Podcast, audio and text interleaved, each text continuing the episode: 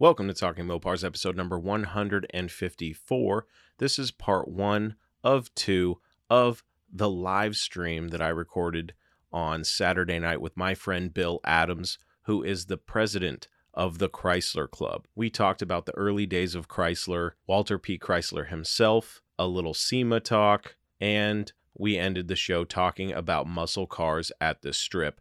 The first part of the show was me engaging with the audience until Bill showed up talking about my Roadrunner and my van. But shortly thereafter, Bill showed up and we talked Mopars. So, without further ado, if you are a Mopar enthusiast, then you are in the right place. Don't go anywhere. You're tuned into the best Mopar enthusiast driven podcast on planet Earth. And I'm your host, Chris Albrecht, better known as the Mopar Hunter, and this is Talking Mopars.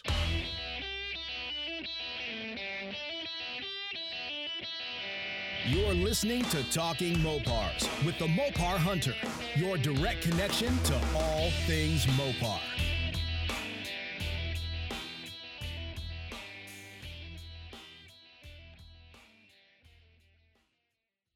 What's up, everybody? We are live for another exciting episode of Talking Mopars. Um, it's been a while since I went live. I think the last time I went live, I was in the car or something, getting ready to go on a trip. But uh, I have a somebody that may be joining us later. Um, I'm waiting to see. He's uh, he was saying like a half an hour, so at nine o'clock. So um, I suppose uh, we can just hang out for a little bit and just uh, shoot the you know what. Um, I may post a link in the chat. So if you want to join me on screen and talk for a little bit until my guest shows up, uh, that would be cool. Let me. Uh, what's up? What's up, John? What's up, Dutch? Um, yeah, like I said, it's been a while since I've jumped on here. Tall John, the legend himself, in the building. Um, it's been a while since I did a live, and everybody's everybody's doing lives now. It's fun. It's great. I love seeing so many live streams um, in the car community. I think it's great, and uh, they're always a lot of fun. And it's like a like the ecosystem of these live streams is really fun, and uh, I don't know. It's it's something that I'm really uh, happy to be a part of. And you know, there's if you have a YouTube channel or a Facebook page, you know, go live. You know, talk to your audience, talk to your people, and uh, the amount of connections you can get are just amazing, and it's a lot of fun.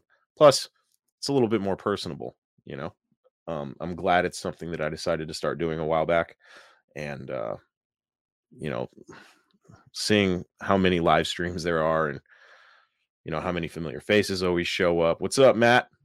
Um, it just uh, it brings a whole different dynamic to social media and getting to know your audience, and I think it's a lot of fun. Um, a lot of people have been uh, reaching out to me about the show, saying they're happy that I've been bringing back the uh, old format with Project Car of the Week, high performance parts, and listener stories and stuff. You know, after a while, the listener stories they started to die off. I was like, man, people not listening to my show or what? Um, but uh, I still encourage people to send in their stories. I actually got a a fun message today, so I guess we'll do a listener story right now. Um, it's a really short one.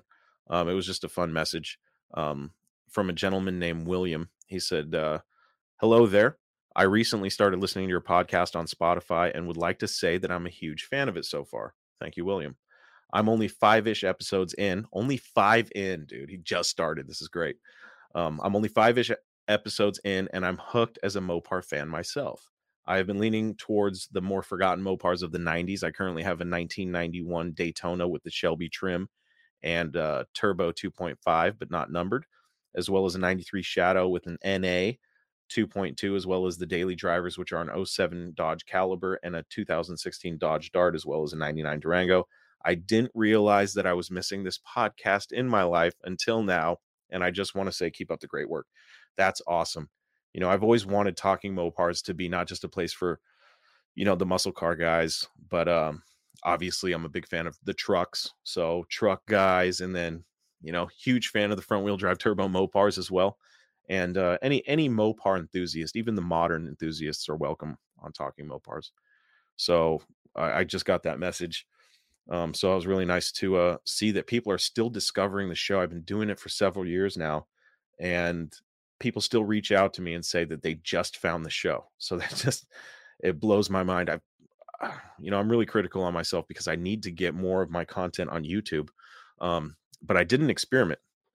I did a YouTube experiment, and the experiment was to see if just posting the little shorts, YouTube shorts, um, would get me more subscribers. And it skyrocketed my subscriber. I've been trying to get to a thousand subscribers for a long time. I just hit 500 earlier this year, and uh, you know, considering the lack of content that I post on my YouTube page, um, I was really surprised to see the subscriber rate jump. I think I'm at like 955 or something like that, which is cool. Um, but there's something to those short videos. Um, I went to uh, recently. I went to um, Wildcat Auto Wrecking in Oregon, and the same weekend I went to the Brothers Collection Museum, and uh, I got so much content from both places, and it has been really fun sharing it because it was so it was such an epic weekend. You know, you go to a wrecking yard, and who doesn't love a wrecking yard? You know what I mean? Uh, especially Mopar only, so it's just Mopar parts everywhere. And I know Dustin was mad. Dutch Guy's Garage was mad because I was passing up all the F bodies and stuff. I do have uh, I, I do have some content for uh, the F bodies there, Dustin. Um, but uh, it, it was really fun checking out all the old Mopars at the wrecking yard, and then after seeing a wrecking yard full of Mopars, salvaged Mopars. I go to the Brothers collection that has some of the most sought after Mopars on earth. you know, it's like it was a uh I was definitely mentally exhausted when that weekend was over. But um see what's going on in the chat. Sort of stock Mopars. What's up, Jeremy? Um the road so Jeremy Jeremy says, What's going on, Chris? How's that beautiful Roadrunner doing? So I've been putting in parts orders. I don't need that much. As it turns out, the upholstery for it's going to be kind of hard to get. Um, but that's okay. I do have the rear seat is still upholstered. It just looks like shit. Um, the front seats were reupholstered at some point with some weird material that uh, they're basically plain Jane um, seat covers, essentially. So they don't have the original pattern or whatever. Um, so that's going to annoy me, but it, it's got seats. So um, carpet, uh, just little things. Um, I did order a interior screw kit, which came, and then a underhood hardware kit, which also came, just because I have a lot of the hardware for everything. But the problem is I have, you know, boxes and boxes of parts, and I didn't want to waste too much time digging through those boxes and trying to find you know the bolts that go here and the bolts that go there. So i thought i'd make it easy on myself and as i go through i'm going to make sure that um, i catalog all the bolts and stuff that i find so that i have extras. So i i, I ordered those two hardware kits just to make my life a little bit easier um because i have a lot of stuff that just needs to be bolted up. And uh, i went to my storage unit the other day got all the parts i needed. The only thing that i don't have at my house right now are the two front seats because they were just going to take up space um, so I got I went out to the uh, garage today, intending to work on the Roadrunner, right? Because I kind of need to get it ready to go for March and muscle cars at the strip. And uh, I got out there and I started moving stuff around. And my garage is pretty small. You know, it's a three car garage, but I have the car in there lengthwise so that uh, I can actually get around it. And it's still too damn big for the garage. But uh, I have this giant 36 gallon fuel tank for the van because I'm in the middle of redoing the entire fuel system for it. And uh, I looked at that, I was moving the 36 gallon tank and I was like, why don't I just put this fucking thing in the van just to get it done and out of the way so I stop moving it? Um, so I finished plumbing the lines for that, got the tank up and in under the van. And at this point, I was like, all right, I guess I'm working on the van today to get a bunch of the parts that I have laying around just done and on the van and out of the way. Um, so I uh I'm notoriously bad about starting certain projects. Like with my blue tin grill, I started rewiring it and then I stopped in the middle of the project and got distracted with some other stuff. And it just screw- screws me up every time I do that. I have this hard time, and I'm not going to do it with the Roadrunner. That's exactly why once I got into the fuel system shit on the van, I was like, all right, the Roadrunner's going to have to wait until tomorrow because I, I always get half-ass into something and then I stop. So I was like, let me just finish the fuel system on the van. So this is where things started to go wrong for me. It's a 36 gallon plastic tank. So it's not that it's not that crazy, but the van is outside on the ground and I'm a big guy. and getting underneath that thing, holding this tank up to try to get the three straps on it were it was a giant pain in the ass and I didn't want to I was joking with some friends earlier today. Shout out to Paul and Scott. Uh I was telling them what happened and uh Paul was like, why don't you just call me basically? And I was like, well, I know I'm going to be calling some friends for help with the Roadrunner. So I didn't want to use up those credits. so I'm underneath this van and I'm holding up this 36 gallon tank trying to get it all screwed in there. And I get two straps on and I go for the third strap, the final strap. And then I realize, fuck, this was this strap was supposed to go on first. and that's when I had all the lines hooked up and shit. So I was like, ah, and I was like, you know what, screw it. I'm just gonna put this I'm gonna put it in wrong and I'm just gonna put it in and that way it's up and out of the way. And I was like, no, let's just do it right, asshole. So I took the straps down and it was it was like an hour of me fighting the thing to get it up there. And then I finally get it strapped in and I forgot to put the first strap on before the other two. So got that dropped back down and uh I was fighting it. So to make a long story short, the tank is in. I need to finish plumbing the it got dark here really quick today and I got a late start. Um, so the tank is in, it's plumbed. Everything around the tank is plumbed. I just need to go um, and run the line to the front. And um, shout out to Dutch guys for giving me the hint about the vent line off of uh so the fuel filter I have has an in um to the filter and then an out to the carb and there's also a vent tube um so I'll be taking that and running that back to the vent line on the van's uh, fuel tank. Um, so the van will be plumbed for fuel. I still have to install the flip top. I got, I got a flip top conversion um, or adapter so that it can have a flip top uh, gas lid. Um, so that'll be fun. But uh, it's just it's just something I just wanted to get done and out of the way. So tomorrow I just have to run the lines, no problem at all. I'm gonna put in a secondary fuel filter. Um, I tried to blow out all the fuel lines and stuff, but something just I just feel like I'm going to put it all together with the one filter and I'm going to regret it. So I'm going to put in a secondary fuel filter along the frame rail and then one up by the engine. And then hopefully um, that first filter will catch any residual shit in the back. Um, but uh, the fuel system will be done. And the Roadrunner, the thing I love about this Roadrunner compared to my projects in the past is that basically everything's there. And um, you know, for those of you that don't know, I traded my beloved Mr. Norm's tin grill truck uh for this Roadrunner, and it's basically an assembly required car. Paint and body work's done, engine is rebuilt and in the car, and now all I have to do is uh basically put together the interior and um get the engine plumbed and all that stuff, all that fun stuff. But um after looking at all the parts and seeing what I had, it's going to be relatively easy. The hardest thing that I have to deal with is I realized that um, the transmission that's in it's a four speed. The transmission that's in it's from a 68 Charger, so I need to take the tail housing off and put on um, the correct tail housing. So that sounds easy, but uh, I realized how much of a pain in the ass it's going to be with the transmission in the car. So I'm probably just going to pull the four speed out. And uh, I don't think it needs to be rebuilt, but I probably should rebuild it. But I'm not a transmission guy, and I'm not going to attempt, especially since I'm kind of on a time crunch. I'm not going to attempt to rebuild this transmission myself. Thankfully, um, I've used a local transmission shop for uh, when my uh, my automatic went out in my uh, turbo diesel truck and uh, I called them because I, I was looking into Passon and uh, Brewers and shipping the transmission there and back and then having it rebuilt and all that fun stuff was going to cost me like two or three grand all in new transmission.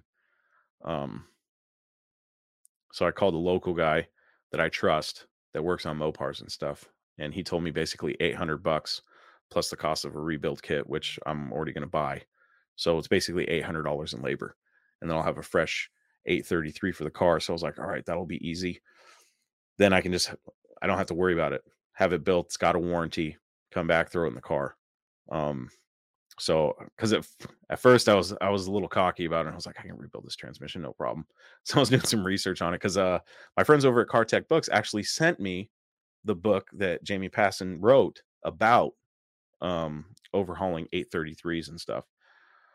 So I was looking through it and I was like, it could be done, but I don't want to feel rushed at all because in order to get this car done by March, you know, with all the other stuff I have to do, rebuilding a transmission, I, have never done it before, you know, and admittedly, I could just see myself fucking up and having something catastrophic happen.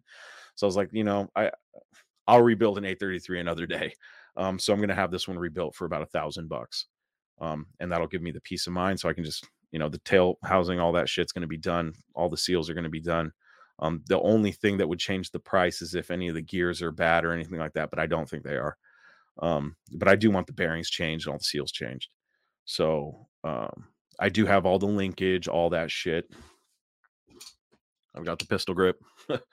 um, so the Roadrunner should be relatively, relatively um, easy to get going.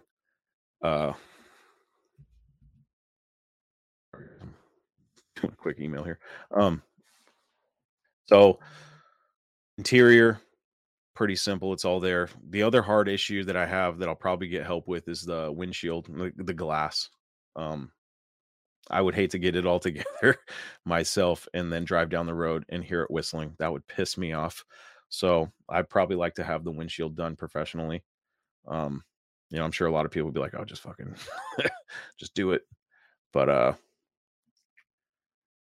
I, I think the Roadrunner Actually, I know the Roadrunner will be in Vegas. I promise you that. Um, if if I fail getting the Roadrunner to Vegas, then I'll be a complete failure. but uh, it, it, I don't want to jinx myself. But Murphy's Law um tends to bite me. But I don't think this car's it was everything is legit on it. You know, it's not like I bought it from a stranger. I know the guy I got it from. I have all the receipts for the engine. Everything checks out. Um, I fully expect this thing to be running very, very soon. Um, I'm waiting. I just put in an order with Mancini Racing for the electronics that I need. Uh, I was looking at the bulkhead connector, and it looks like a couple of the pins are a little burned. So I'm a little concerned with that. I need to figure out which terminals are burned so I can figure out, you know, what happened there. Um, but hopefully not that big of a deal. I do have the original wiring, so I'm going to look at the wiring.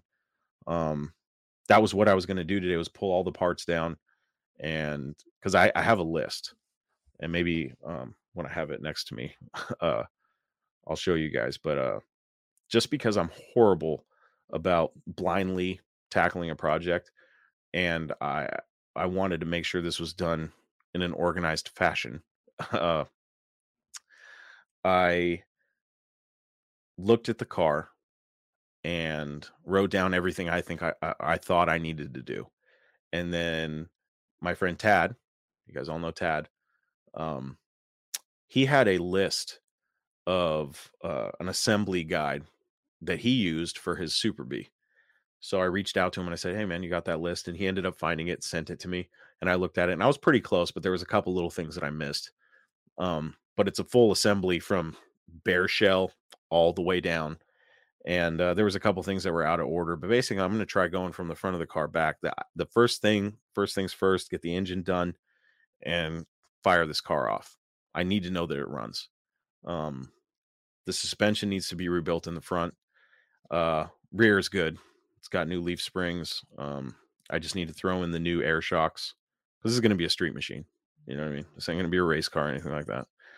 Uh, so that's that's the plan for that. Um, the car will. I, am super confident in the car running and driving in Vegas. Um, the big, to be honest, if, in full transparency, the biggest issue I'm having right now is financially because somehow Facebook fucked up my taxes, and I blame them. But it's only because apparently when I got monetized on Instagram, I sent them all the tax information and it doesn't coincide with the shit I sent for Facebook's monetization, which doesn't make sense to me because I have all the it's all the original information. So I don't know if I used the wrong EIN um, because of, my company is an LLC, but I'm taxed as a single member LLC. So uh, essentially, all my business money funnels through my um, personal taxes, and something in the paperwork got fucked up. So I've made about five thousand dollars in the past, we'll say six months. I haven't gotten a payout from Facebook since August, and I really need that five thousand dollars because it's funding the um the fuel to get to Vegas, and it's going to buy a couple of the little things that I need. Um, because one thing I do want to, I was hoping to have the car done in time. Like I'd like to have it ready in February because I want to send it to have it um I want to have a single stage paint correction done on it just because the paint's really nice, but it does have some light swirls. I don't know if that was from the car cover I threw on it, even though I thought I, I bought a really nice car cover. And when I pulled it off, I was like, are those swirl marks? Did I fucking do that? Um, so I'm just going to make sure that the paint's perfect. And then I'm going to have it ceramic coated. Um, there's a place locally that does like Lamborghinis and shit, but that's like 1800 bucks. But it adds a layer of protection to the paint and makes it easier to clean and shit. So I'm going to do that if I can get this payout.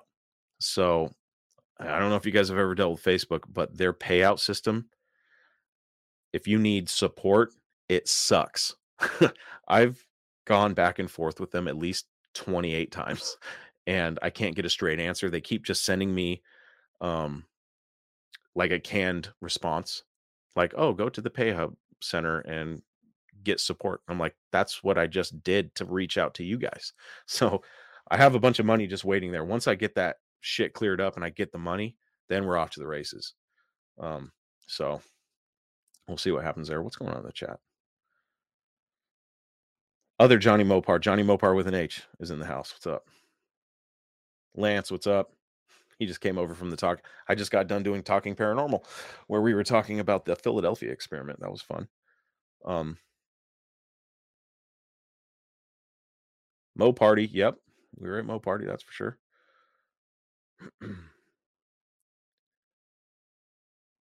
Lance says, uh, "You may not know from the other podcast, but I have a single turbo, I have a single turbo 500 cube wedge, 68 satellite, and used to have a turbo 265 Hemi, three on the tree, 71 Dodge utility. That's awesome, dude. Yeah, hell yeah. Alex was just at Wildcat, 45 minutes from Wildcat. Damn, I might have to send you there. send you there. Uh, yeah, they got a lot of cool stuff there, man.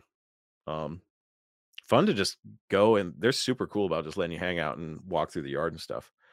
Um, Stefan, what's up? Dutch guys, it's all right. Gave me an idea for when I go to the massive old yard again. I'm going to skip the muscle and just do the laser. you probably should. Um, that's funny. I, I kind of knew as I was going through that yard. Every time I saw an F body, I can, every time I see an F body, I can't help but think of my friend Dustin from Dutch Guy's Garage. Go help the guy out too. He's struggling on YouTube. He cannot get to a thousand subscribers. we need to get that guy monetized. Zane says hi from New Zealand. Was at Mopar Car Show today. Would like to post you some footage. I was surprised to see a 300H there uh, today. Very rare model, 1970s. You know, I had a uh, locally. There's a guy who I know that has a 300H convertible, and uh, it's the Hurst 300. Apparently, that car is, isn't supposed to exist, but it does. I've seen it. There's documentation on it and everything. Um, and somebody that's pretty well known in the automotive community basically called me a liar and said it doesn't exist. And I was like, that's not true at all. it is a very real car. Um, Coffey says, um, you're running out of time on the Roadrunner. Yep. Go ahead and uh, think that, buddy. it's actually we got plenty for my car. I got plenty of time. I know you got plenty of time. It's the guys like Jeremy, um, from Shade Tree that he's got a bunch of irons in the fire, and he's so for those of you that don't know, there's a little challenge going on called Project Cars at the Strip. this year in March, March 17th through the 19th at Las Vegas Motor Speedway. Um, there's an event called Muscle Cars at the Strip, and really fun drag racing, autocross, car show, swap meet, all that fun stuff. Um, at the Las Vegas Motor Speedway, if you've never been, is an amazing facility. Okay. Um, but this year, Mike Coffey reached out to me, asked me if the Roadrunner was going to be done in time. At the time, I wasn't really sure what I was, you know, I didn't have a plan at the time. Um, but he basically called me out to this challenge, and then a bunch of our friends got involved. And because I know Phil Painter from Muscle Cars of the Strip, I reached out to him, and uh, we basically came up with project cars at the strip. So it's going to be a little sideshow exhibition of the car show where a bunch of project cars show up. And I had an idea for the award, and it's badass, I got to say. And I thought it was very unique, and I don't, and I thought it had never been done in the automotive um, scene at automotive events, but apparently it has. So that sucks because I thought I was on to something really cool. But and I, I think it's still going to be cool, and I'm still going to push to have it done. But I don't want to reveal it just yet until I know for a fact it's going to be done. But the award, if everything goes as I plan, um, is going to be pretty badass, cooler than a trophy. I'll say that, in my opinion. In my opinion. Um, but uh, the idea is if you have a project car, um, and you want a little motivation, we're challenging you to get your car running and driving and bring it to Las Vegas for Project Cars at the Strip. And uh, it, eh, if you want to race it, if you can pass tech, you're allowed to race. Um, that's not an issue. You want to autocross it, you can autocross it. Um, you want to put a for sale sign in it, you can put a for sale sign in it. Um, just get it to the car show. You do have to register for Muscle Cars at the Strip. So go to www.matslv.com um, to register, and uh, it's it's going to be a fun time. And the plan is to organize a cruise down the actual strip, Las Vegas Boulevard, um, one day after the show, or maybe both days. I don't know because it's Friday, Saturday. Um, and I think there's going to be some action on Sunday. Um, I'll probably be rolling out on Sunday just because I gotta I gotta drive home and be at work. uh, and it's like a 20 hour drive or something like that, 16 to 20 hours. But um, that's what Project Cars at the Strip is all about. And if you want to join in the challenge, post a picture of your project on social media and just tag me and uh, Muscle Cars at the Strip, which is uh, their tag is at M A T S L V. Um, and then obviously hashtag Project Cars at the Strip. Um, I'm going to get together uh, our current participants and do a little video. So that'll be fun. Uh, Greg Fisher, buddy of mine, asked, plan to get the van or the Roadrunner drivable first. The van is drivable as soon as it's running. So uh, the van's not really an issue. I don't really care about the van as much. I just had a bunch of parts laying in the way and I didn't want to leave, especially since winter's coming. And I opened the van and I, I put the new roof vent in and it does not leak water, but the van is still getting a lot of condensation in it, which is concerning to me. Um, so I'm gonna have to. I, I don't want to just let the van continue rotting, so I have to do a couple things on that. But the way I figure it, and if I could show you guys the schedule of how I have everything planned out, it should work out where the van is running and driving by the end of this year. Um, safely is debatable, but uh, if the van is running and I can, because I need to bring my car trailer home, and the idea is to drive the van up onto the car trailer. That way, if the HOA decides to get picky, I can just move the van like two slots over. But um the Roadrunner will run and drive by muscle cars at the strip. If I fail at that, I'll sell the fucking thing. you know, I'll sell the van too. I'll sell everything. I'll stop the podcast. uh, I need to get one of these projects done. Um, you know, I get it. I was just talking about, it, I think on the last podcast where I was like, man, I get it. Like nobody has faith in me at all. I wouldn't have faith in me either, you know. So the Roadrunner is kind of like a must, a must do.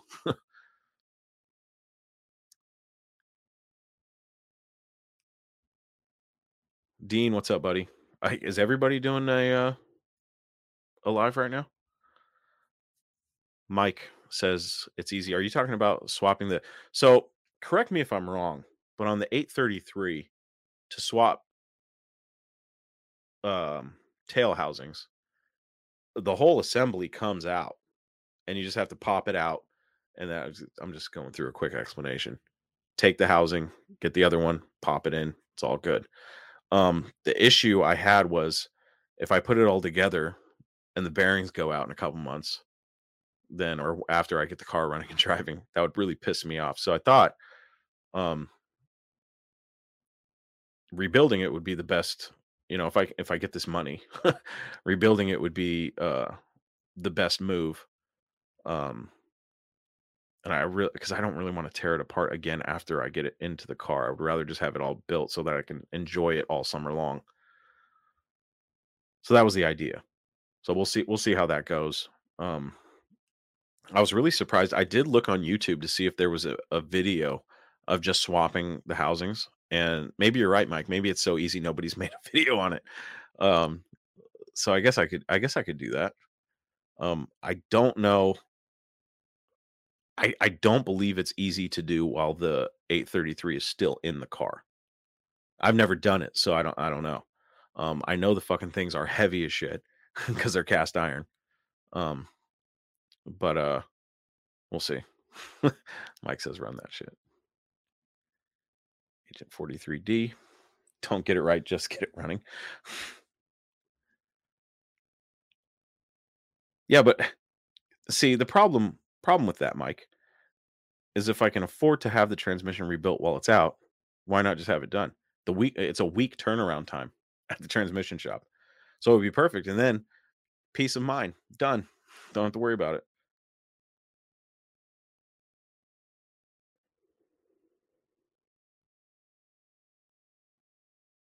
Alex says the 833 was an easy rebuild. Did mine just need a dummy shaft? Interesting. Alex, reach out to me in a PM. I, I got a couple questions.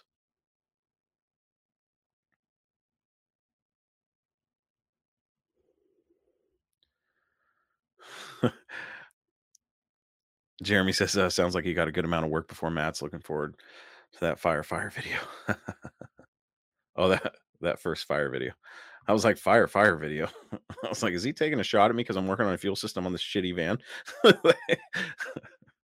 um, there will definitely be videos.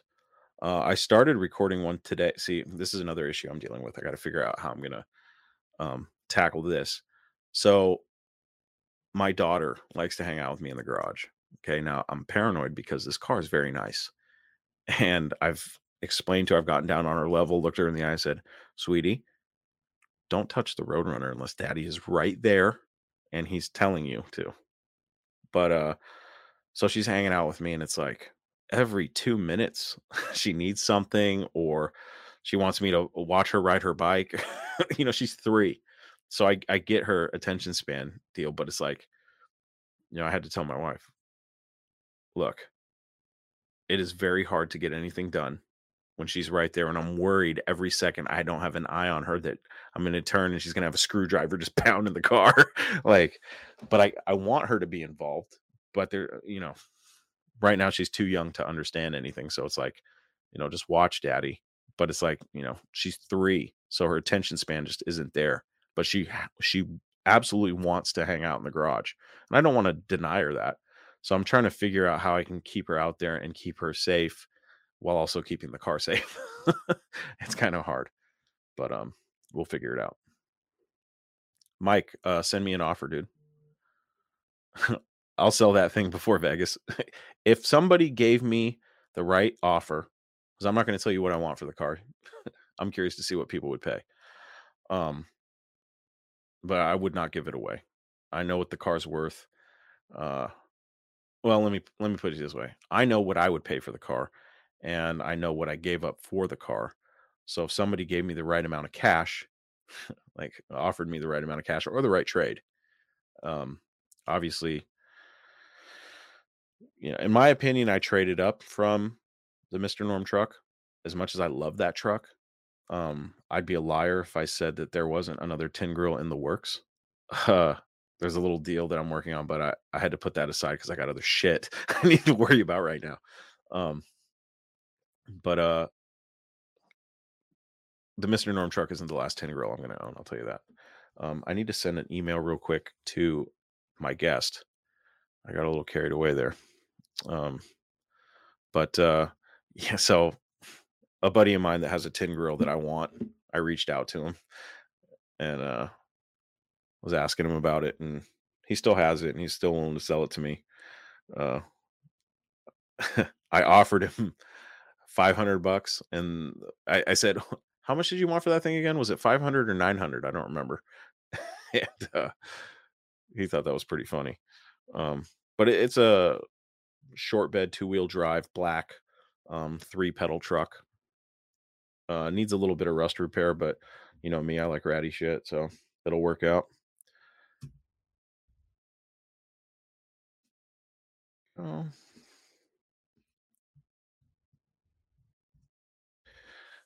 And uh, so I, I told him, look, I would love to take the thing right now, but uh, for one, I'm waiting on a check.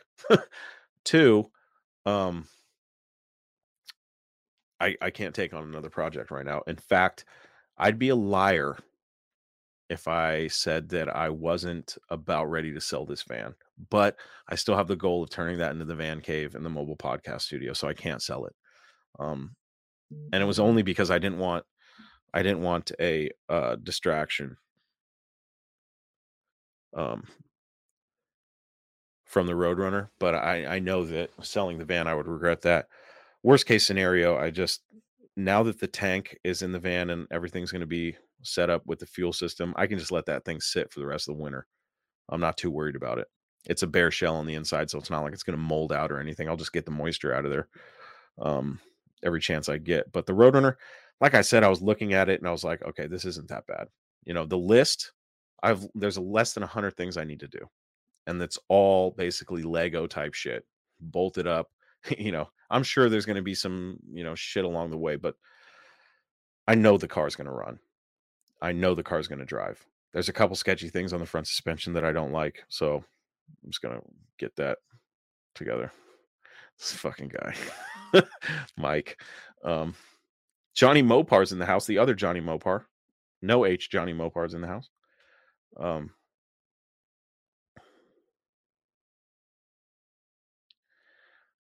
Dutch guys, nah. I think you need to stay racing, dude. Screw YouTube. What's up, Mike? Hell of a painter, right out of Dallas, Texas. Skidmark says it's a 25 hour uh 25 hour drive to Vegas.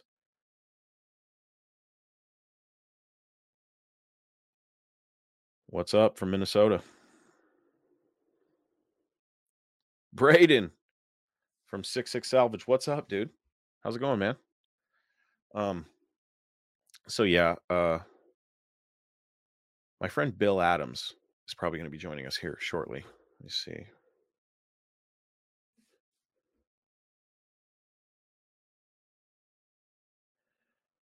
Um, Bill reached out to me actually recently, and uh, he called me out for not having a podcast recently, and I've just been super busy with work, my kid, and then the windstorm we had that blew over my fence. I had just a nightmare of shit.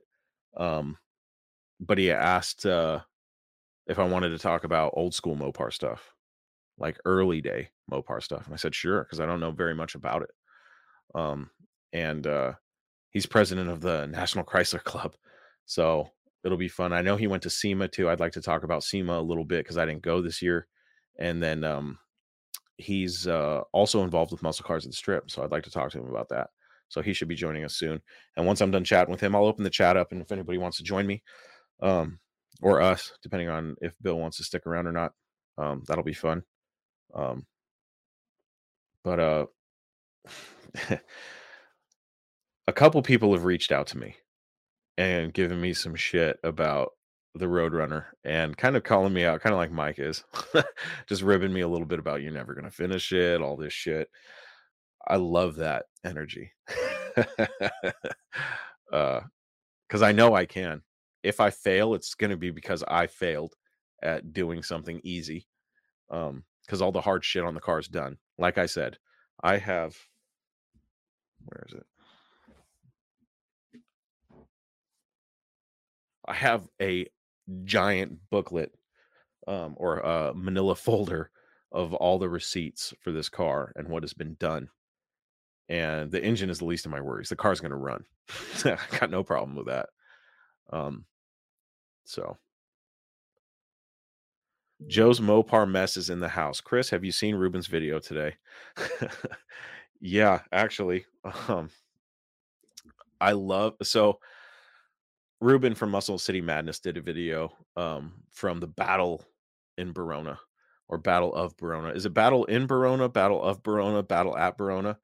Anyways, it's at the Bermuda drag strip, the Barona drag strip. Uh, Johnny Mopar, Jeremy from Sort of Stock Mopars, Ruben, the Garage in this zone, and Joe's Mopar mess. And um, who else was down there? Uh, a bunch of people were down there, and um, I know someone else was down there. I forget who. Uh, damn it. Anyways, um, Joe's Mopar mess is in Ruben's video, and he's wearing an orange hoodie, and it says "No Mopar Left Behind." That's my hoodie, dude. Thanks, Joe. Appreciate the support, buddy.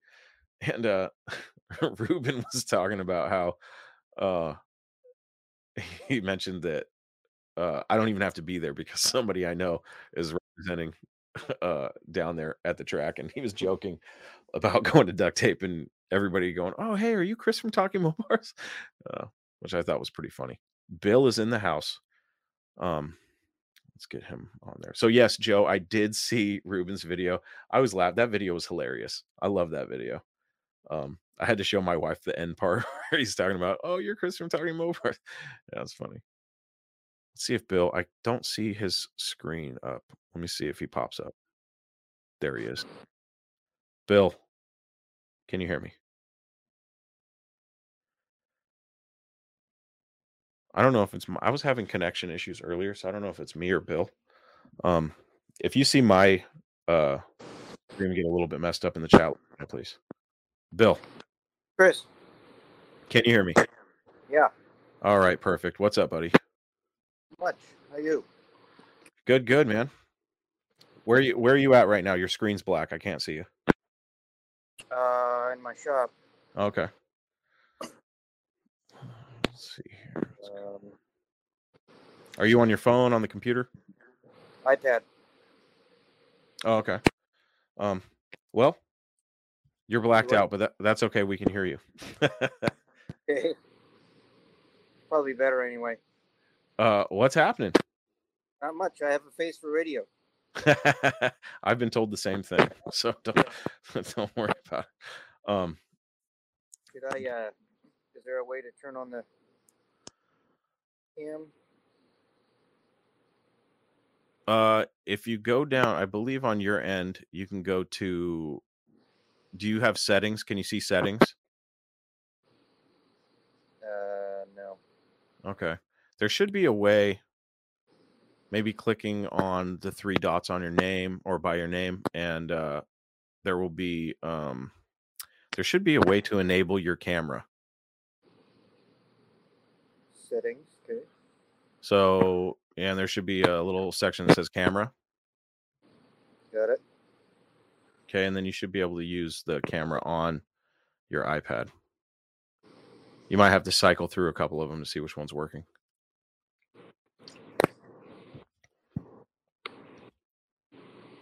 Okay.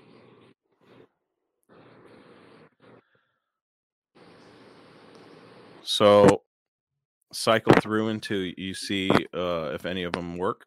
If not, we can. We don't have to see your face. it's a little weird talking to a black screen, but that's all right.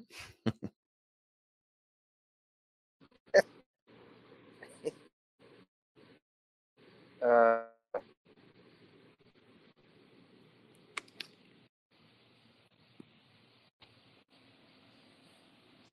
yeah, it doesn't seem to want to work. Hmm. All right, that's okay. Bill, you reached out to me because you are you've been a guest on the show before. So I guess uh for those of Yeah. you that don't know Bill, Bill, why don't you go ahead and tell everybody who you are, how long you've been into Mopars, and uh tell tell us all what's in your collection because you've got a pretty awesome collection of Mopars. Um, well, uh, uh, let's start off when I first I first heard about you a couple of years ago. Um, uh, there's a there's a big contingent of uh, Mopar faithful around the uh, Central Valley, California area. Yeah. Um, Mike, uh, my buddy Mike, um, he just moved to North, North Carolina. He sent a lot of stuff into you. Um, Like Uh, listener stories? yeah, listener stories. Okay. Um, uh, anyway, um, so I I binged a bunch of your early episodes and thought this was pretty cool. And then um, I think I reached out to you a couple times, just said, "Hey, like what you're doing, keep it up." Yeah. Um, and then um, I now I've been helping uh, Phil with uh, uh, formerly Mopars at the Strip, now Muscle Cars at the Strip since its inception. My family has since uh, it started in 02, I think. And so uh, I think we reached out to you, didn't I, to say, hey, you want to come to the come to the event? Yeah. And you said, yeah, that sounds great. Um, didn't sound like it took much of an excuse to get you to Vegas. no, it never does. So, um, and of course, I've always, uh, you know, everything. Uh, uh, I've just been a Chrysler uh, fanatic from the from birth. Um, seriously, um, my father was one of the founding members of the the WPC or the Chrysler Club back in the late '60s. Uh, I was came off the assembly line in 1970 and uh, was brought home from the hospital in my father's uh, 39 uh, Chrysler Royal Windsor Hayes Coupe, which, is a, uh, which is a very rare semi-custom coupe that was built in uh, 39, of course. Um, uh, it's uh, anyway, so I came home right from the hospital in that, and uh, just grew up going to wrecking yards and uh, doing car stuff those were the best, uh, you know, you know, in, in California, contrary to popular belief, wasn't always nuts. um, it uh, uh, and it was a great place to uh, to, to go on car tours, uh, car events, and it was always Chrysler and always Mopar all the time. Now, I'm not just a Mopar guy because that's what I grew up doing, although that's that's true. Yeah. There are there are valid reasons why um, we liked uh, Mopar Chrysler. Chrysler was always the engineering company. Um, and in fact, most, if, if, you, if you listen to any of the, the enthusiasts that have uh, big collections, uh, like Jay Leno, they talk about Chrysler is always the company that brings a lot of engineering firsts and uh, uh, fantastic things to the table.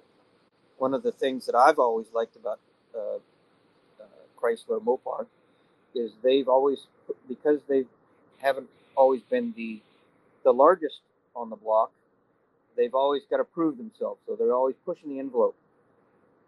Um, so in, in everything they've done, right from the, right from their onset in 1924, um, in, in various times during their over their history, the airflow, the Chrysler 300, the you know the uh, uh, the Hemi, uh, the the wing cars, um, you know, the Viper, the Hellcat, they've somehow managed to stay at the forefront of, of innovation and engineering by pushing the envelope.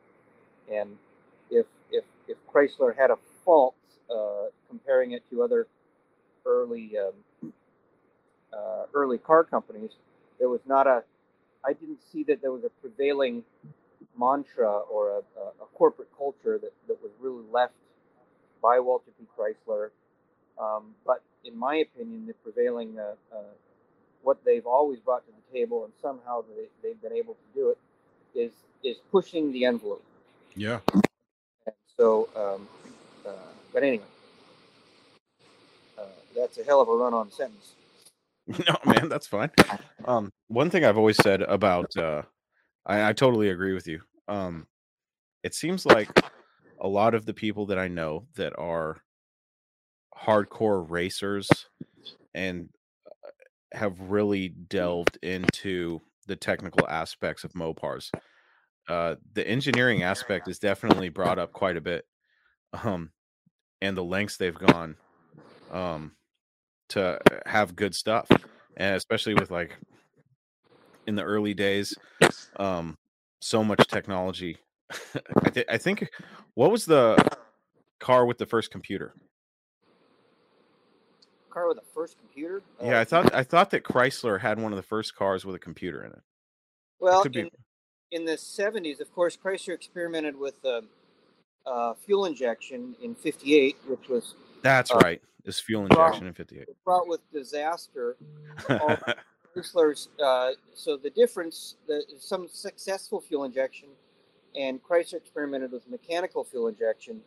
Um, but the Chrysler system ultimately was sold to Bosch of uh, German engineering fame and went on to become uh, the Bosch, the famous Bosch mechanical fuel injection system that Mercedes used for so many years successfully. So, although the initial uh, trials in, in 57 and 58 with Chrysler were uh, proved disastrous, they all got recalled.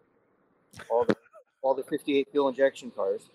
Um, the ultimately the system was it, again it was it was Chrysler's engineering that that put that together. Um, and Chrysler had a lot of engineering firsts. Um, yeah. um, so to finish what you who I am, I don't. Um, uh, so I am now the current uh, president of the the, uh, the WPC club, the Chrysler Club, uh, which we we like to say is the world's largest Mopar club. Although I'm not sure if that's true anymore. Yeah, It- it's worldwide, right? It's not just because I call I called it the National Chrysler Club, but I'm pretty sure it's worldwide. yes, it is. We have, uh, Okay. we have regions in um, in uh, in Europe, in Okay. Australia. Um, we've got just over three thousand members. Oh wow. And um, at one point in time we were at 5,000 members. Um, Okay. Although, um, and I'm trying to uh, help bring it back.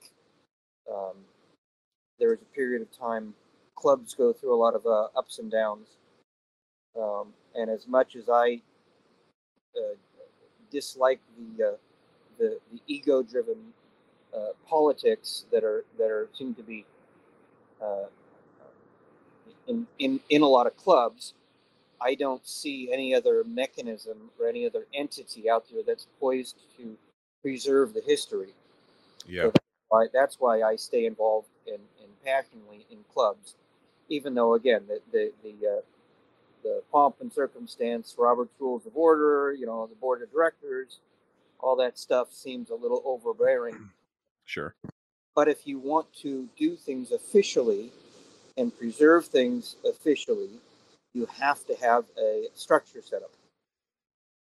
So, um, uh, anyway, on to Chrysler Engineering. So, the old joke in Chrysler Engineering in Chrysler was that Chrysler had, uh, uh, comparing Chrysler to GM, that Chrysler had as many people in engineering as GM did in styling, and vice versa.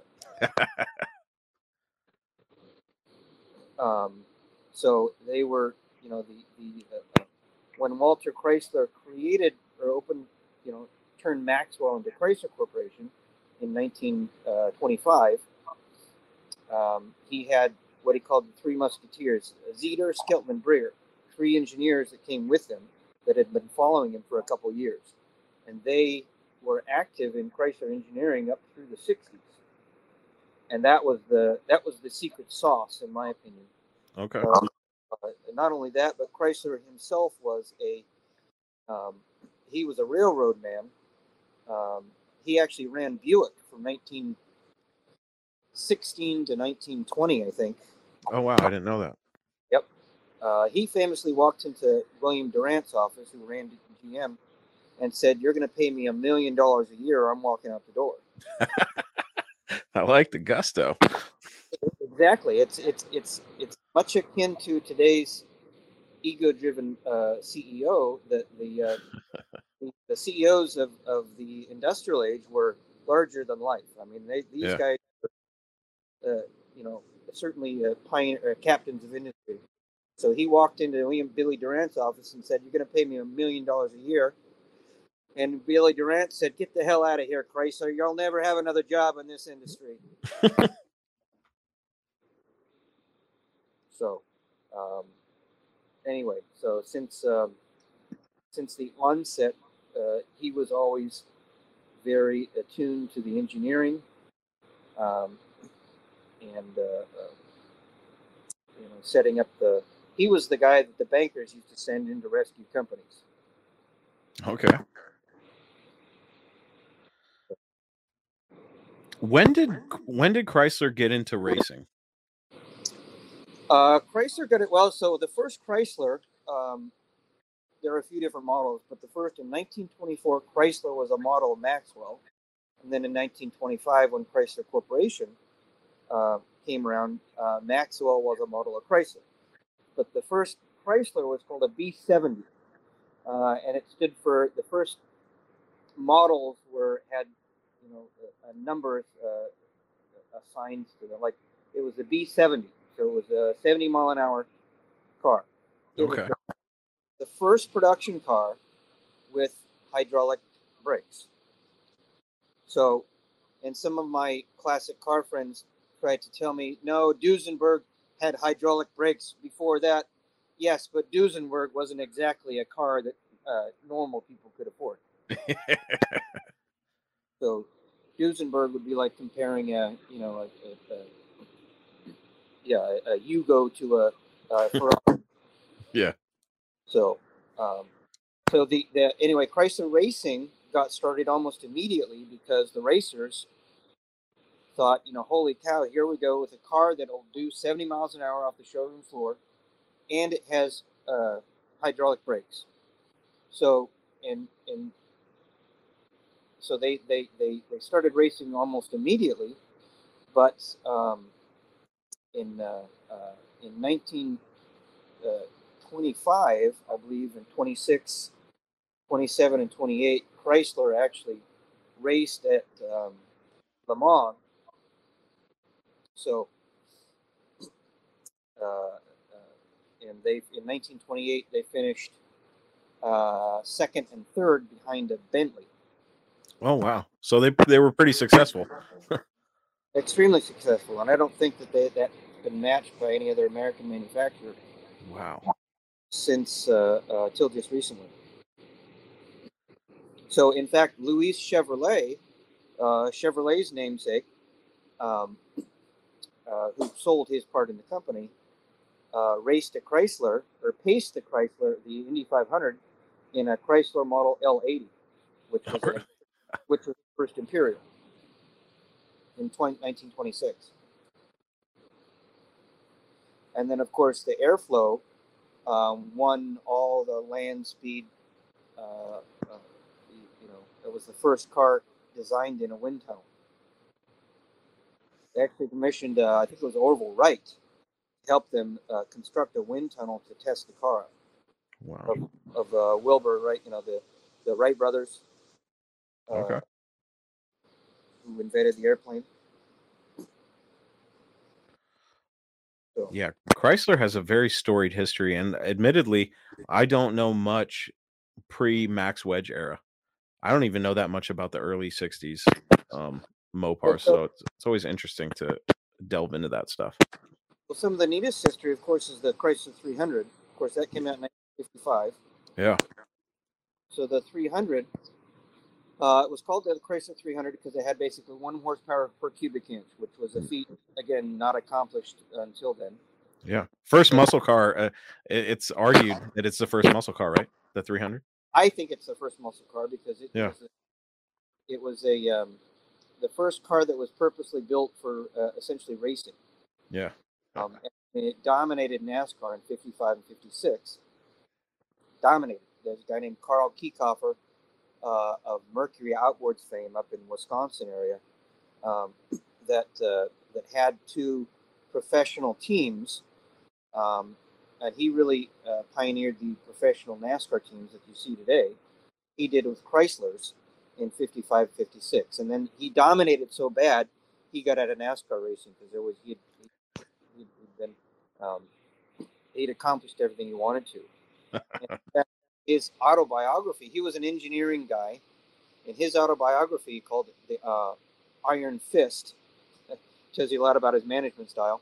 Uh, uh, if his executives showed up without a Chrysler product, they were fired.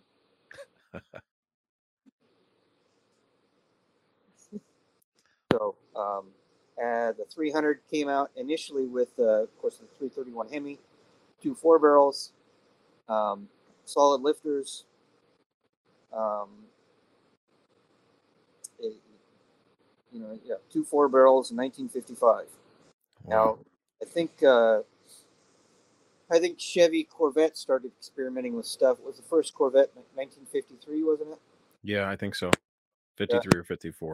I think it was 53. They were all kind of dabbling with it, but Chrysler really, um, with the 300s. Um, and then, of course, in 56, you started having the DeSoto Adventures, the, uh, the Plymouth Furies. Um, you started getting a lot of performance cars.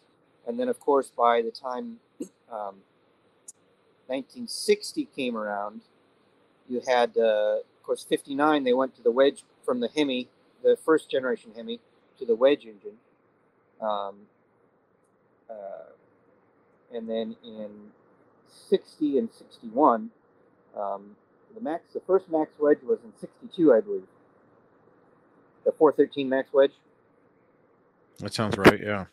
Uh, I think it was in 62. So by that time, they were starting to make a big scratch in drag racing.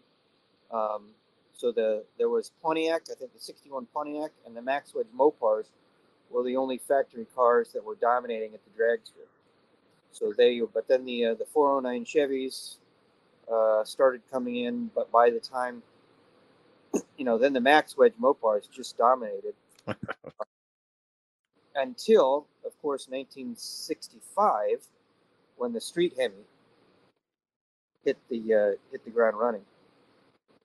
And uh, of course, it came out in '64, I believe, as a race motor, and then in '65 and '66, you could have got it in, in, in starting in cars.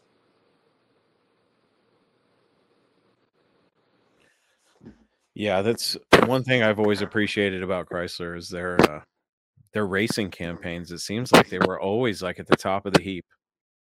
Well, the uh, the early 300s, I'm surely you've seen the long ram cars. I'm not talking the cross ram. The cross rams where the carburetors sit diagonally on top of Mhm. the of the intake manifold. Now the long rams came out in 1960.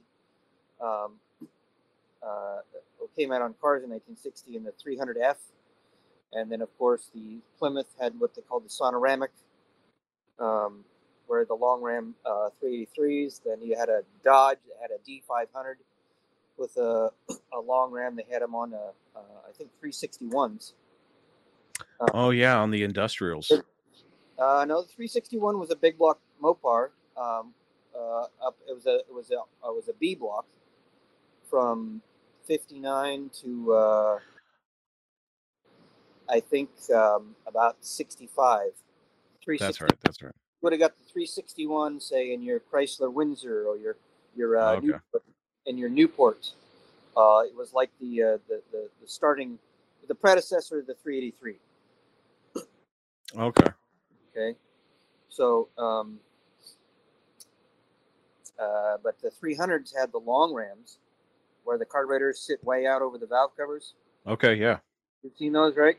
Yeah. So that came out in 60 to 60, uh, 60 and 61. 62, the 300H had inline fours again. That's And right. 63 and 64, they had they were long rams, but they were they called them the short rams because they were a little bit shorter. They were tuned differently, and now the the the exhaust manifolds on those. You've seen Max Wedge exhaust manifolds, how they come way up and they're pretty Yeah. bad looking. Yeah. And they come up top and then they sweep down. Well, in in the the, the letter cars, the Ram letter cars in '63 and '64, you had uh, the cast iron. They literally looked like headers so that that went down, and then they had heat risers that had to come up under the the ram underneath the carburetors to warm the carburetors up enough so it wasn't so damn cold blooded. um, um, but you had these these Ram cars that came out in '60 through '64 that were just badass. Um, and uh, uh, my father says still to this day, they he had a ride in a 64 uh, 300k convertible with a short ram, uh, and he said when he kicked down on the freeway, it was unbelievable. Wow. They weren't they weren't really off the line cars. They weren't tuned for that. They were tuned for more highway driving.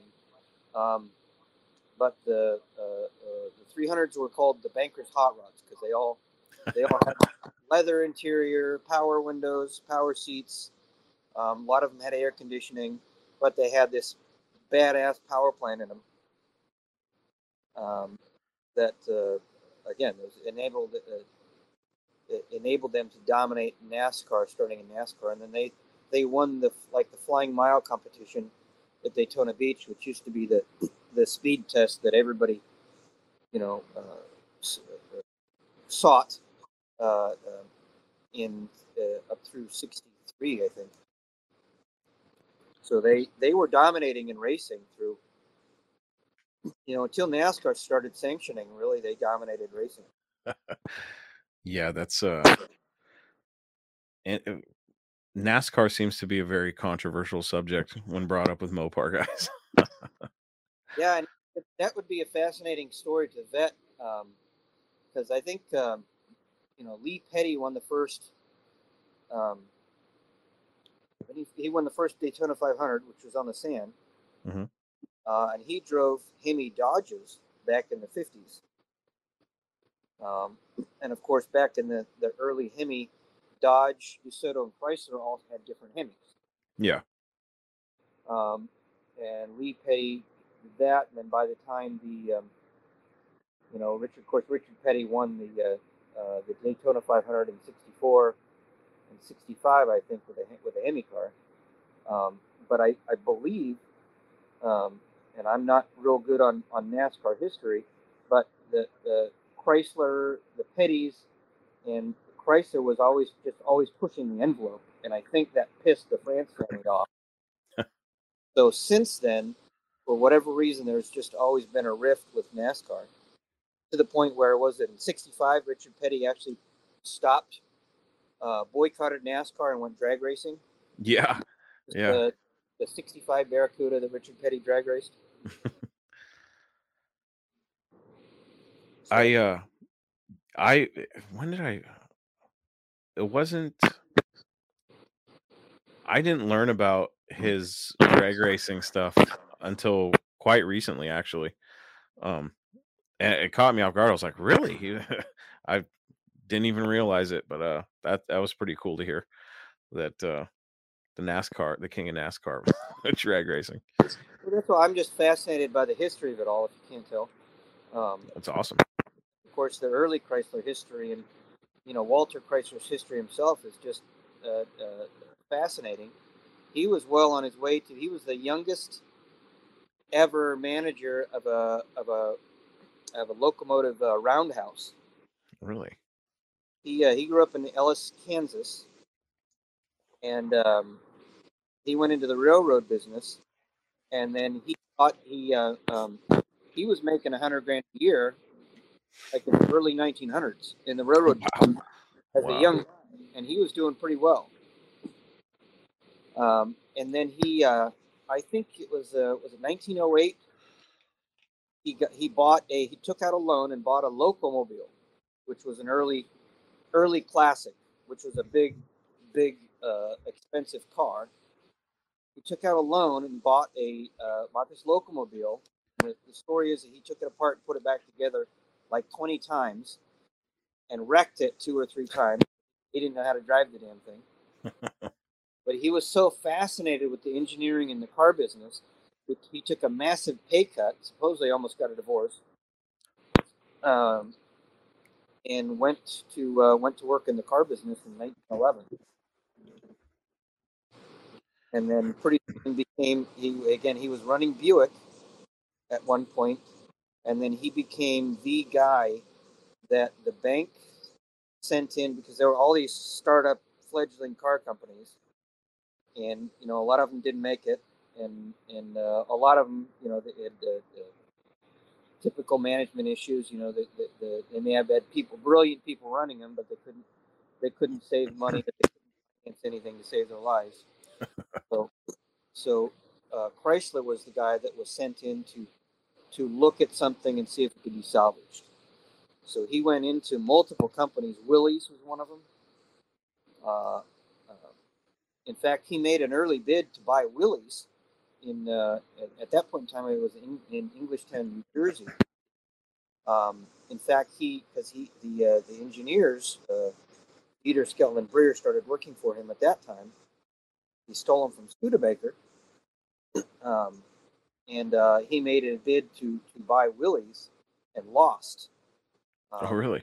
Yeah, but um, uh, then, of course, successfully made the bid to buy uh, Maxwell in 1924. Um, wow.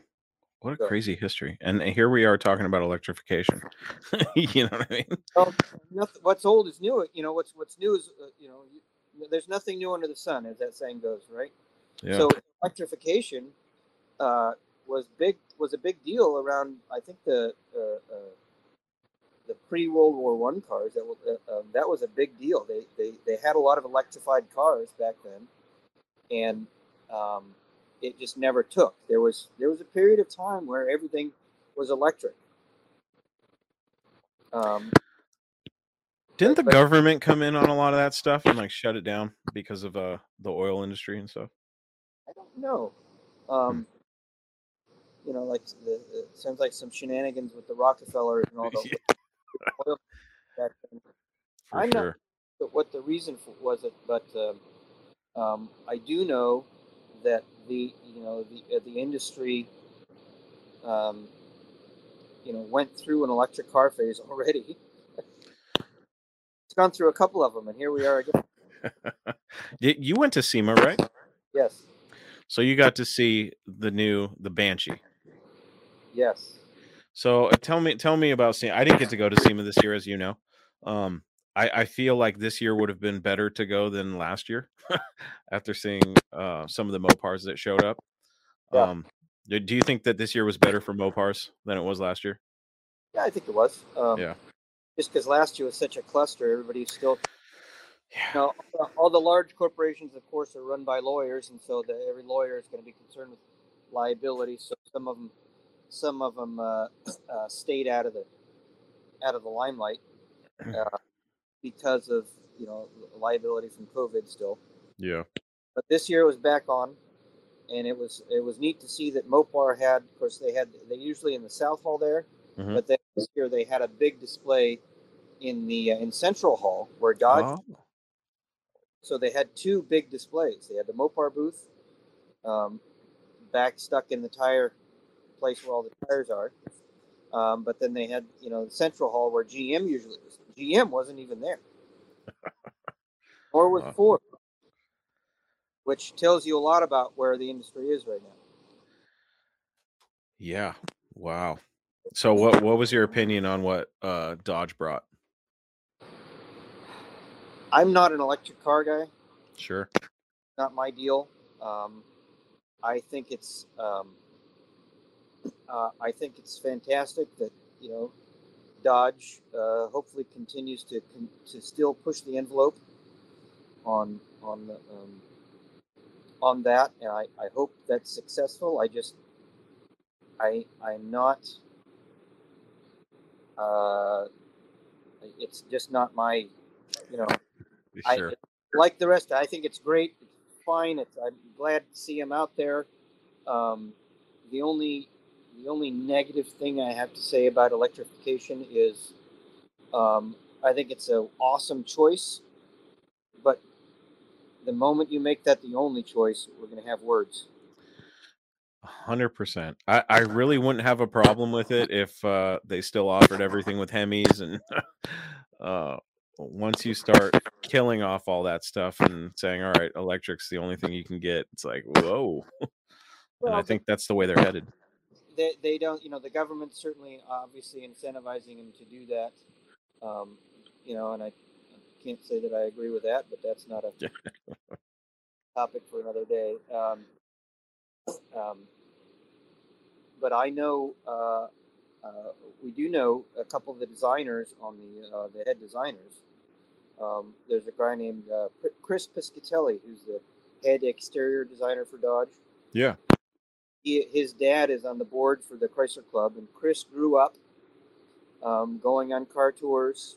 He's from New Jersey. Um, I know his dad well, and he grew up just like the rest of us, just nuts about Mopars. And he still is to this day. In fact, he daily drives a 54 Plymouth to work. Really? He's the head exterior designer. oh, that's cool. So, and there's another guy named um, Dan uh, Zimmerman, who I just met recently, and he's another old school Mopar nut that just loves to sit around, talk, talk cars, bench race, um, and and wrench on old stuff. But nice. the amount of the the talent, the the, the sketches they do, and the just the the, the um, you know these guys are truly living their dream as a as a as a car kid. Oh yeah. You know, I want to design cars, so they get up, they go, then they, they go to work every day, and they run, you know, teams of designers designing cars, and it's just, you know, hats off to those two guys, and I'm fortunate that the the Chrysler Club has some pretty deep roots um, into, uh, you know, many of our board members are retired Chrysler folks. Um, our treasurer, his his grandfather, worked for Maxwell back in the early 1900s. Oh wow! and so he's got, um, uh, in fact, uh, you know, it's it's it's great. It's great. Um, it's very humbling being around some of these guys because, uh, you know, he's got a 64 300k convertible four-speed car and of course, you know, in Mopar world, you can never say never. And you know, I've been I've been at a couple of 300 groups events, and they said, "Oh, they never built that car." I said, "Oh, yes, they did." that was the head parts the head parts uh, manager for Chrysler. Uh, is owns it was the original owner and ordered it brand new for himself. So, yeah, they did. uh, the little rumors in the Mopar community about cars that were never built is kind of funny to me. It you hear funny. it, you hear it a lot. You learn really quick to stay humble. You can never say never. Yeah, it it does make me feel good to know that there are some hardcore Mopar guys that are still within the company. it, me too. It, it really does. Um, yeah. You, you wonder sometimes, you know, oh my gosh, how could they do this to their heritage? And now I don't know Tim Kuniskis, but I, uh, um, I know some people that know him. Who's the Tim is the head of Dodge. Yeah. Uh, SRT, um, and supposedly he's just a true blue car guy. So, um, you know, it's good to know that those people are still there. So, I, I think that we could probably be rest assured that if they could continue building the Hemi car, they, would.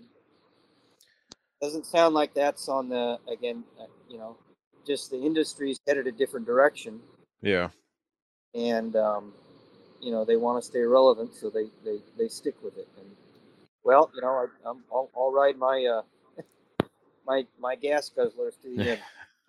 Yeah, and I'm sure if you got any one of those guys, including Kuniskis, in a private room where you knew it was off the record, and you asked him, "Hey, you know, how do you feel about this?" Really, I'm sure he would say, "God, I, I would love to keep the Hemis around." I'm sure.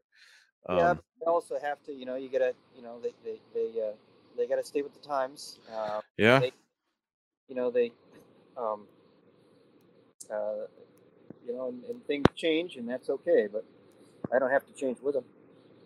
What did you think about the the Banshee?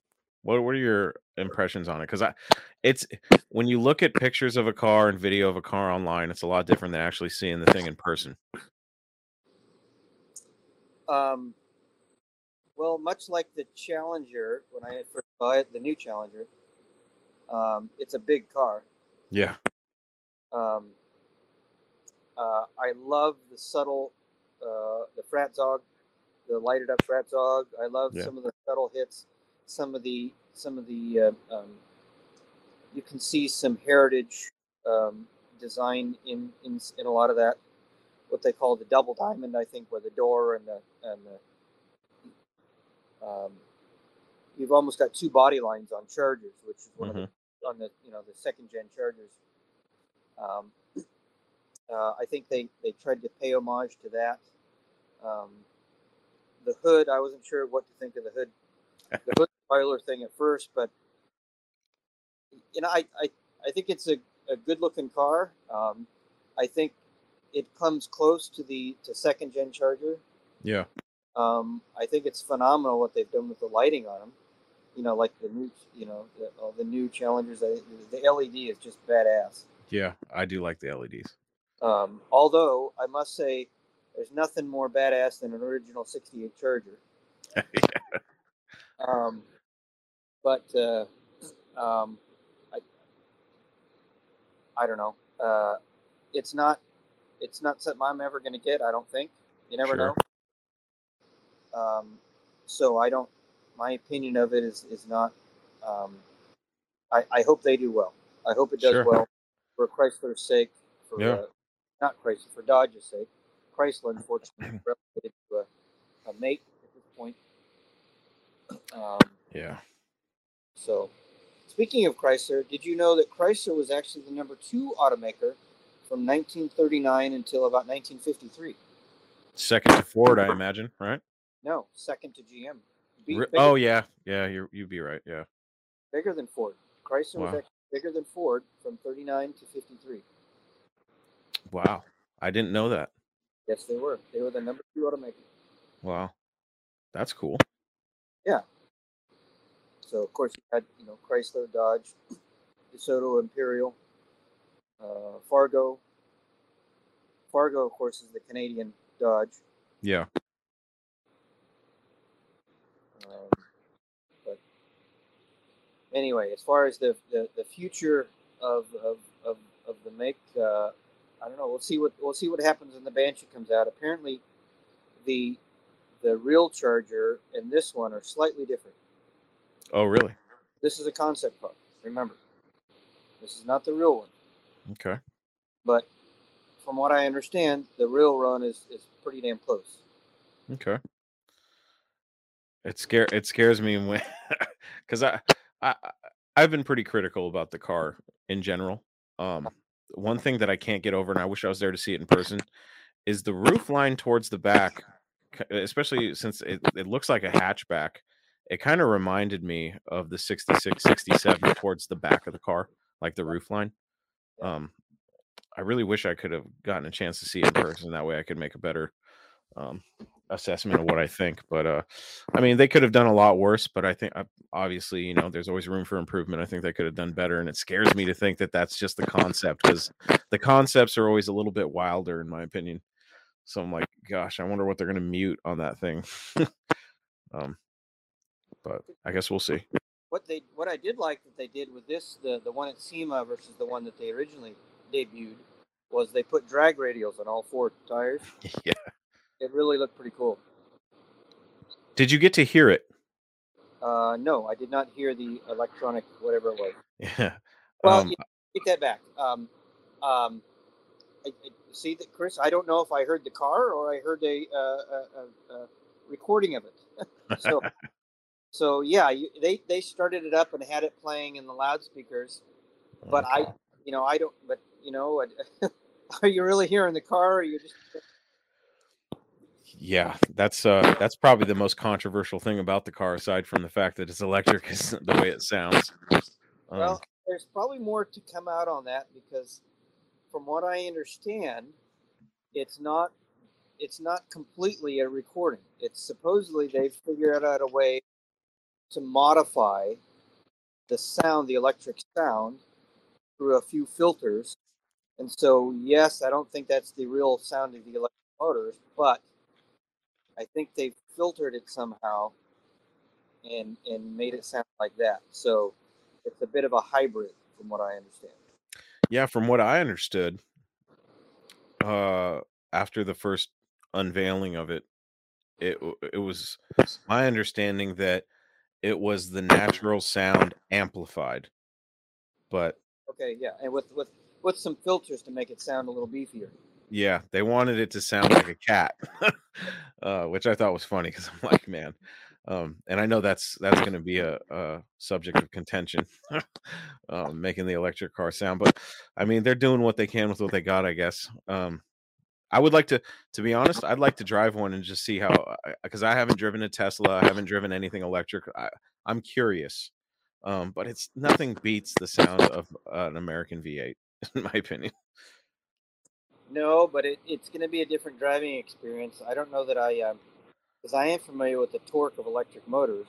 Yeah, that's that's instant and awesome. Yeah, but the the the corresponding sound and the I don't know. That's what I like about the original car. As much as I love the new cars too, the original ones are, you know, you just the, the sound and the uh, the shaking, the you know, there's just nothing, uh, uh, nothing like the originals. No, um, absolutely not. So, um, and I don't think they want to try to make something like the originals, something a little better. Yeah. Uh, but you know that we'll, we'll see what happens. Um, if if the world does indeed go go all electric, you know uh, they're going to be at the forefront. If it doesn't, well, giant face plant. Yeah, uh, we're gonna see. I I wish him the best, but uh, I you know if you if you take away the Hemi out of production vehicles, I just hope to God that they don't stop the production of the crate Hemis, because uh, I, I still am a fan of resto mods and swapping uh, modern tech into old old cars because I really do think with this push for electrification, I just you know the pessimist in me sees them taxing guys like us to drive our old gas guzzling carbureted cars. you know what I mean? Well, you know, you know, I, I, I live in a state that's saying they want to do that, and your state isn't far behind mine. Oh no, not at all. it's right there. So, um, uh, yeah, no, I can see that happening, but, um, but then again, um, you know, I also I also do some uh, advocacy work at the at the state house when it comes to old car legislation, which is why I, am involved with SEMA to some degree. Cool. Uh, because uh, it, it, it's um, you know they don't most of the lawmakers certainly in California don't realize that hey um, uh, you know yes we have good weather but that also means that every weekend somewhere in California there are multiple car shows and those mm-hmm. car shows over the course of a year raise millions of dollars for charitable projects yeah and so um, and it's it's so much part of the culture uh, that I don't think we have to remind them occasionally that it's not something they want to screw around with. Um, so I don't I don't think that um, um, I don't think they'll try to ban, um, uh, but I, I would not put it past them to try to regulate further old cars due to the um, uh, uh, supposed emissions. Yeah, that's uh you know, they attack they attack the the emissions and then lately it seems like I've seen them attacking the sound of cars. Um yeah, that's that's a big well that's um in fact SEMA's done a great job uh legislatively getting some of these sound ordinance uh, overturned in, in various parts of the um, uh, so it's you know um, uh, they, they've been moderately successful getting some of these sound ordinances overturned. But yeah, that stuff is, you know, uh, is we got to stay alert. But that's why, again, it's uh, um, and and you know, uh, unfortunately, they're the only ones left to do it. SEMA is the only ones that's really kind of taken the bull by the horns and uh, and and uh, putting in the resources to make sure that, that they monitor this stuff at every state, and they, to be honest, they do a fantastic job. Yeah, eh, thankfully they're around because I've been hearing some crazy stories about factory cars, not even muscle cars. You're talking about Japanese, uh, like uh, I, I believe it was a Hyundai that has some sort of sport mode, and the guy got his car impounded because it was over the legal decibel limit, and uh, they wouldn't give him his car. It was just a giant hoopla, and it was a factory car. It wasn't even modified. Well, So- one of the, the things that SEMA has done is just, I think last year, the year before that, they opened up a studio or a like a garage in Detroit, so they can test. So they're essentially a third party, yes, an, an, a third party interested in an aftermarket, but they can they can run their own tests on these vehicles. So when you got the regulators come out, uh, like California CARB, uh, California Air Resources Board comes out and says, "Hey, we're we're going to limit this car, or we're going to um, uh, reg- regulate it because um, it does this, this, and this." If SEMA has the facilities to test that separately, they can go back to them um, and and and oppose that.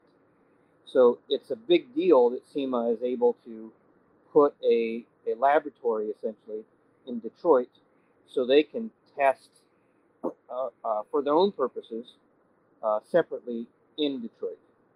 Wow.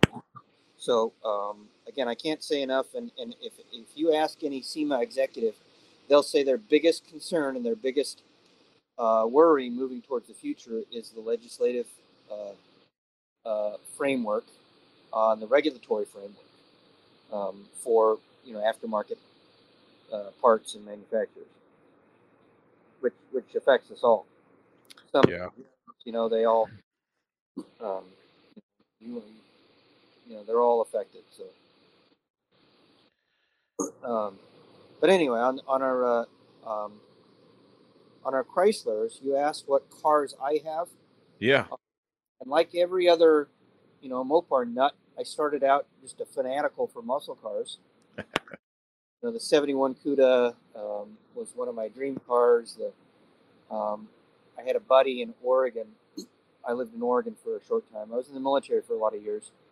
Um, um, but then I lived in Oregon for a while, and I had a buddy with a 68, 68 Charger. Jeff Wyford's his name. He still got the car.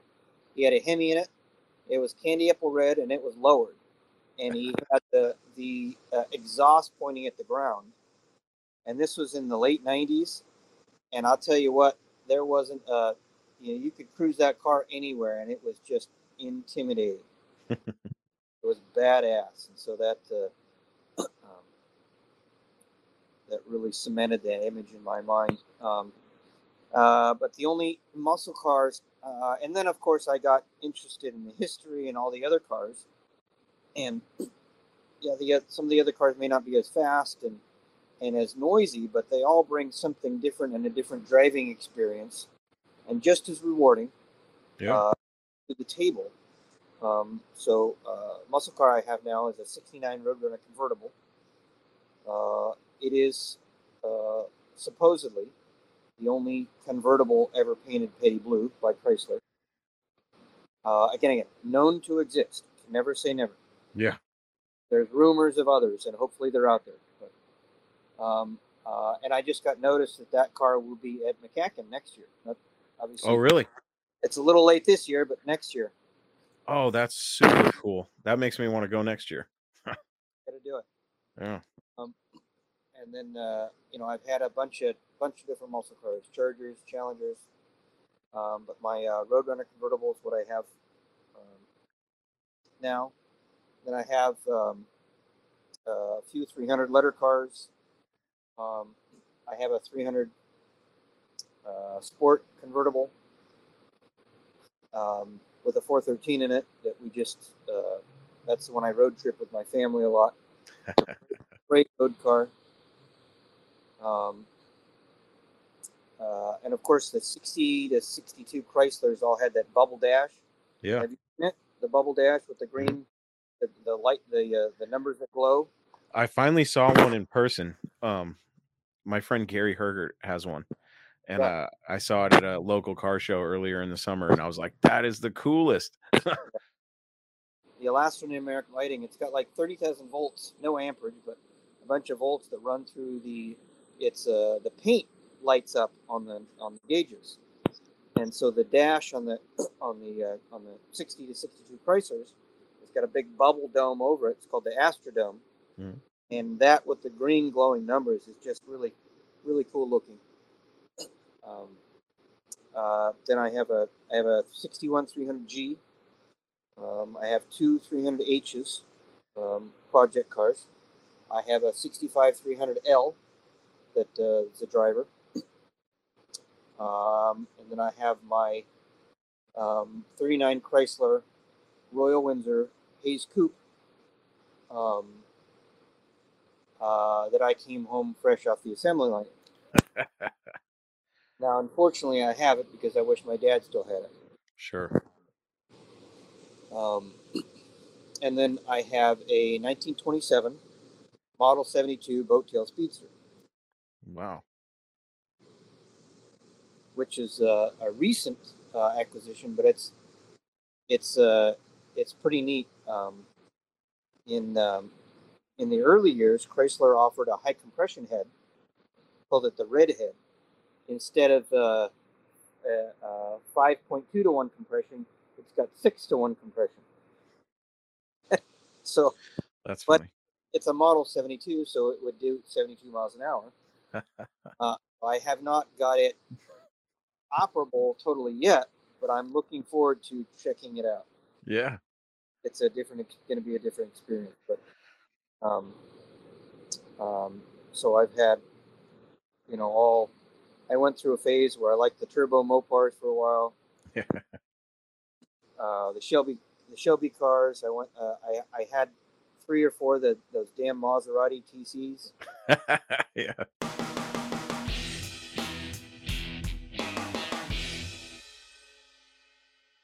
That was part one of my conversation with Bill. Part two is next on episode number 155. Thank you for listening. No Mopar left behind.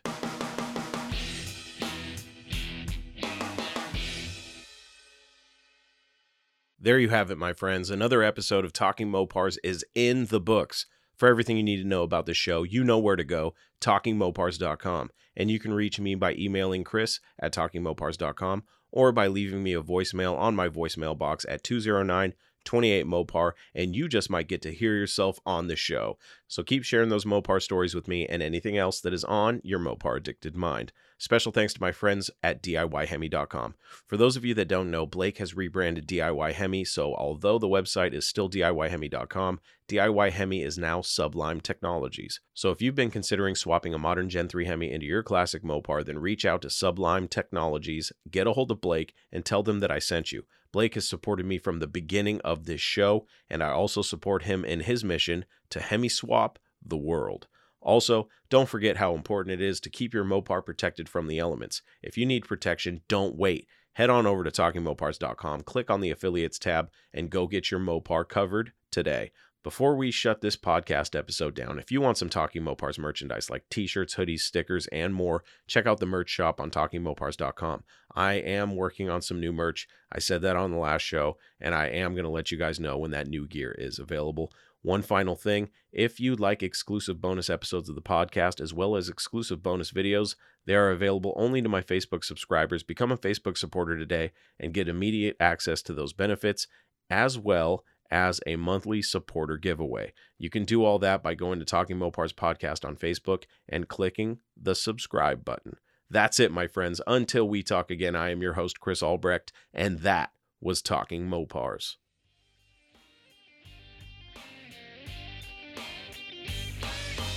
Thank you for listening to Talking Mopars, your direct connection to all things Mopar. Until next time, remember, no Mopar left behind.